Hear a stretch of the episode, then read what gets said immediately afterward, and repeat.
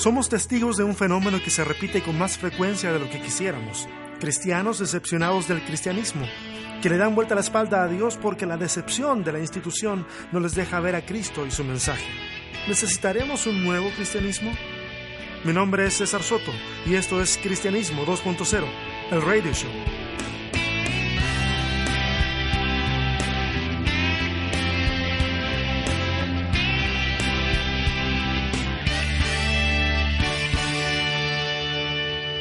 El sufijo ismo significa sistema, doctrina, modo, partido. Hay otras acepciones al sufijo, pero estas no son útiles cuando al hablar de cristianismo se trata.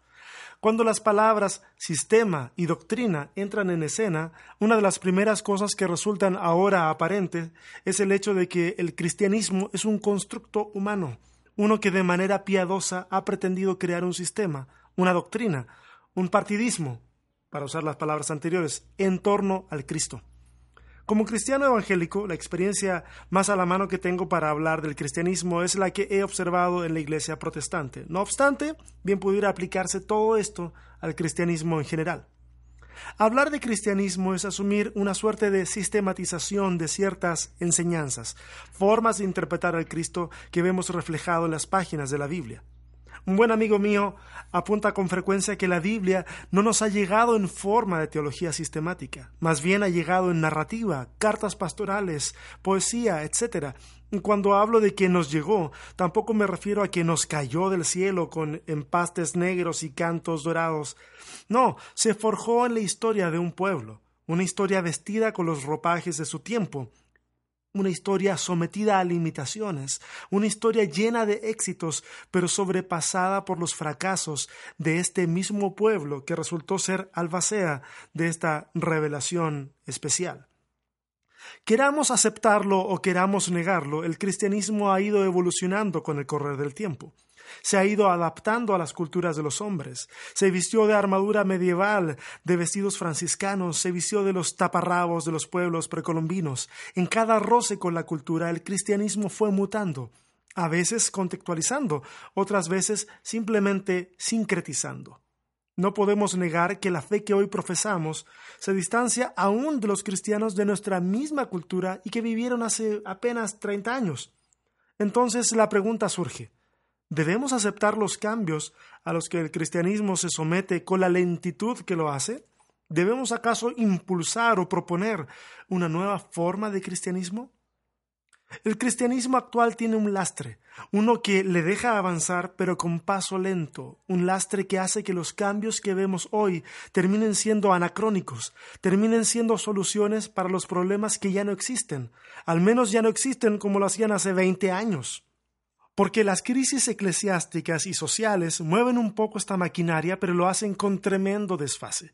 Y los tiempos que corren, el desfase se hace groseramente enorme. El Goliat moderno frente a quienes quieren repetir el milagro del hijo de Isaí, un milagro que pretende simplemente defender un sistema ya estanco, sin fuerzas. Los cristianos somos ingenuos, queremos correr los 100 metros planos a Usain Bolt usando sandalias de playa, y eso no es prueba de fe, se trata solo de estupidez.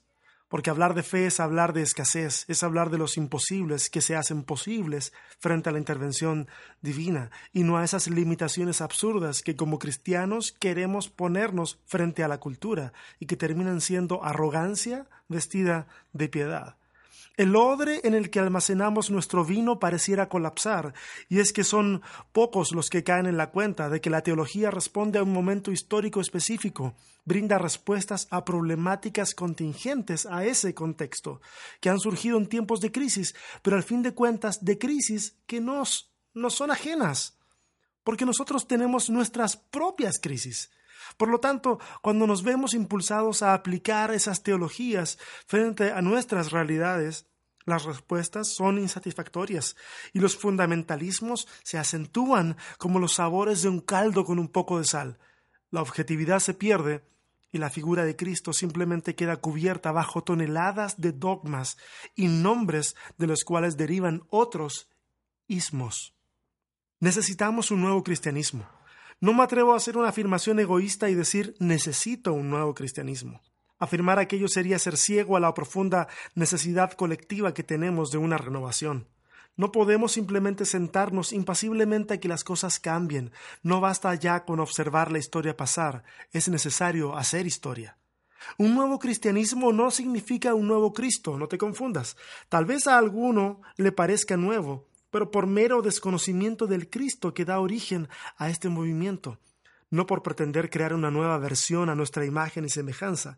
Eso ya lo hizo la versión del cristianismo que se pretende derogar. Al cristianismo como lo conocemos se le opone el escepticismo, y en la batalla es el segundo quien va ganando. Frente a la democratización del conocimiento, proceso facilitado por el omnisapiente Google y la red científica de canales de cable, Hoy, el más simple de los seres humanos puede pasar de la ignorancia absoluta frente a un tema a la información parcial y manipulada cinco minutos después. No se manejan profundos conocimientos, pero sí los suficientes para causar molestia en los que proponen ideas absolutas y suficientes también para alimentar la sospecha de quienes han venido observando al cristianismo con dudas desde ya hace bastante tiempo. El hombre occidental moderno ha descubierto que puede desarrollar una espiritualidad sin Cristo, sin iglesias, aún sin Dios, y en su descubrir ha hecho a un lado la tradición cristiana, la ha pasado por el sedazo, la ha medido, comparado, escrutado, puesto sobre balanza y el resultado final le ha parecido insatisfactorio. ¿Es que acaso el cristianismo ha dejado de ser efectivo? Pues sí, al menos el cristianismo que hemos heredado, ese lleno de dogmas, catecismos y doctrinas que fueron útiles en su tiempo, pero hoy están rancias, carentes de peso específico, un cristianismo reactivo, uno construido sin los planos originales, más bien uno armado con retazos, arreglados que al ojo crítico le resulta repugnante, una especie de cristianismo collage. ¿Es que acaso Cristo ha perdido su poder e impacto? No. La figura del maestro de Galilea se alza con fuerza y majestuosidad, pero ya nadie quiere saber de sus seguidores, ya nadie quiere saber de la jaula en que fue construida a su alrededor y que presuntuosamente le hemos llamado cristianismo. Pareciera el momento oportuno de Primera de Corintios 3, verso 11 en adelante. Si bien no con el sentido escatológico original, pero con demanda de acción rápida y perentoria. Porque nadie puede poner otro fundamento que el que está puesto, el cual es Jesucristo. Y si sobre ese fundamento alguno edificare oro, plata, piedras preciosas, madera, heno, hojarasca, la obra de cada uno se hará manifiesta, porque el día la declarará, pues por el fuego será revelada, y la obra de cada uno, cual sea el fuego, la probará. Es el impulso a hacer una especie de pirocristianismo, prenderle fuego a lo que tenemos y esperar que queda de todo lo que hemos construido sobre Cristo. Un nuevo tipo de cristianismo es necesario, uno que simplemente sea honesto, uno dispuesto a seguir a Cristo y su ejemplo más que a los cristianos y su doctrina, uno que abra la mente al estudio serio, pero no ese que forma ratones de biblioteca, sino ese que se deja sorprender, ese que examina el texto y se deja examinar también por él. Moltmann expone sin nuevas claridades en la fe cristiana no habrá credibilidad en la vida cristiana. Se quedan cortos quienes piensan que podrán juntar una teología vieja con una praxis nueva. No se trata de comenzar a usar el Internet, pantallas de plasma, cambiar el repertorio de las canciones de la iglesia y darle un iPad a cada pastor para que parezca cool, a la moda, hipster, como quieras. Es en la mente donde está el meollo del cambio.